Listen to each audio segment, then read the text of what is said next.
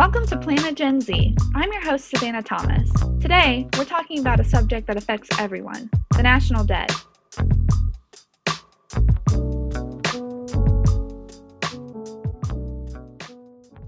Even if you don't think the national debt is exciting or even fun to talk about, it's extremely important. The current national debt is close to cresting $28 trillion. I don't know about you, but I can't even begin to count to $28 trillion. That's approximately $84,758 per person in the United States. The number is almost unfathomable. We've been collecting this debt since 1790, right after the Revolutionary War, and more war and national financial hardship has only increased the debt burden for millions of Americans. We all know that having a good amount of personal debt can create small scale consequences in our own lives. Our credit score could go down, our debt could be sent to a collection agency, we could default on a loan. But what are the consequences of an entire country entering more debt than one person could ever see in their lifetime? We are here to help you understand how the debt affects all of us, not just our national banks. Our expert on income growth and interest payments, Chase Shank, is here to tell us how the national debt will affect you personally. Hi, Chase. Thanks for being here. Hello. Thanks for having me. Thanks for that great introduction, Savannah. So, as Savannah was saying up above, you know, we're $28 million in debt, and that's $84,000 per person we try to pay off now.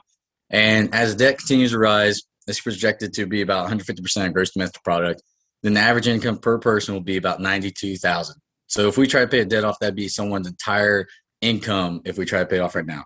But if we reduced it back down to historical levels, the income could be uh, turned into 98,000 per person, which that 6,000 can make a big difference in a lot of people's lives and help pay for a lot of things and help them out in the future. So this is one of the reasons why we should probably work towards reducing the national debt. Another thing that uh, comes from slow uh, comes from a rising debt is your increases interest payments. So in 2018, the federal government paid 1.6 percent the gross domestic product for debt service. So at the point in time, that was lower than a lot of other things we're paying for.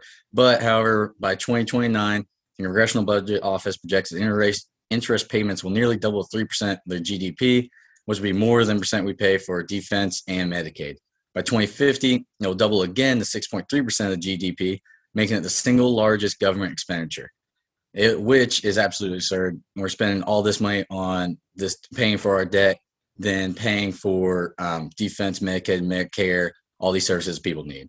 So at this time, interest interest rates are already consumed every dollar raised by corporate income tax, the estate tax, the gift taxes, and the federal excise taxes. By 2040, it will consume all payroll tax revenue as well. So instead of having all this tax money that we can help provide service for our country and for our citizens, we're using it to pay back debt that we brought upon ourselves. All right, thank you, Chase. Next, we have Mustafa here to tell us about how the current national debt could lead to a burden on our future generations, as well as a possible fiscal crisis in the future. Mustafa, thanks for being here today. Thank you. Um, yes, I mean, I think about the national debt just like as a climate change. We've been neglected for a long time, and we are reaching a point that we have to be serious and we have to take immediate uh, uh, uh actions and, and planning. I mean, we owe this responsibility to the future generation, and it's really not fair to ruin and limit the economic opportunities for future generation because of our national debt. I mean, we are seeing some tangible issues that uh, are obviously will, will, will happen in the near future, such as the slow economy, rising interest rates, and, and fiscal crisis. I mean, more importantly, next year, the federal government is estimated to spend more on paying its debt obligation than it does on programs uh, uh, that serves children. And, and, and the fiscal crisis part, I mean, we are reaching a path where we cannot return. I mean, that think about it, that's a serious issue. I mean, the idea that the US will not fail to pay its debt is, is really not sustainable and not logical. And we will reach a level where the investor will question our creditworthiness. And if, if we if the value of the US debt gets shaky, this will cause investor to panic and that will result in global crisis that we all don't want to see. So um, I think we, we got to be serious about this issue. All right, thanks so much, Mustafa.